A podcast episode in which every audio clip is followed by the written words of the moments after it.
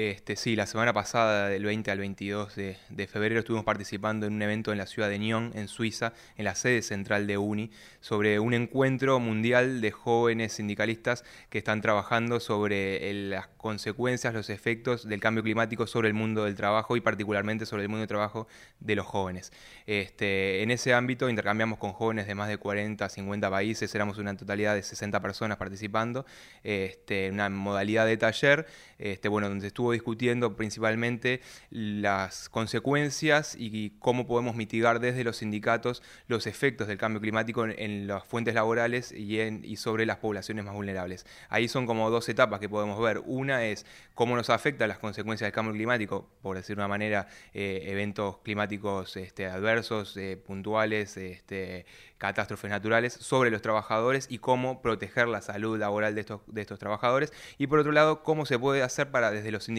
poner en agenda el tema y que sea una cuestión de discusión política en todos los países es evidente que las realidades este, y las necesidades de cada país, de, los que participamos allí, son diversas. Este, pero bueno, la idea es que desde los sindicatos y principalmente desde, los militantes jóvenes podamos este, poner el tema en discusión, ya que bueno, es algo que lo, se dice por, por, todos lados, lo decimos nosotros, sin mundo no hay mundo de trabajo, sin mundo no hay trabajo. Así que bueno, tenemos que tener conciencia este, y bueno, y poder introducir la temática en cada uno de nuestros sectores laborales.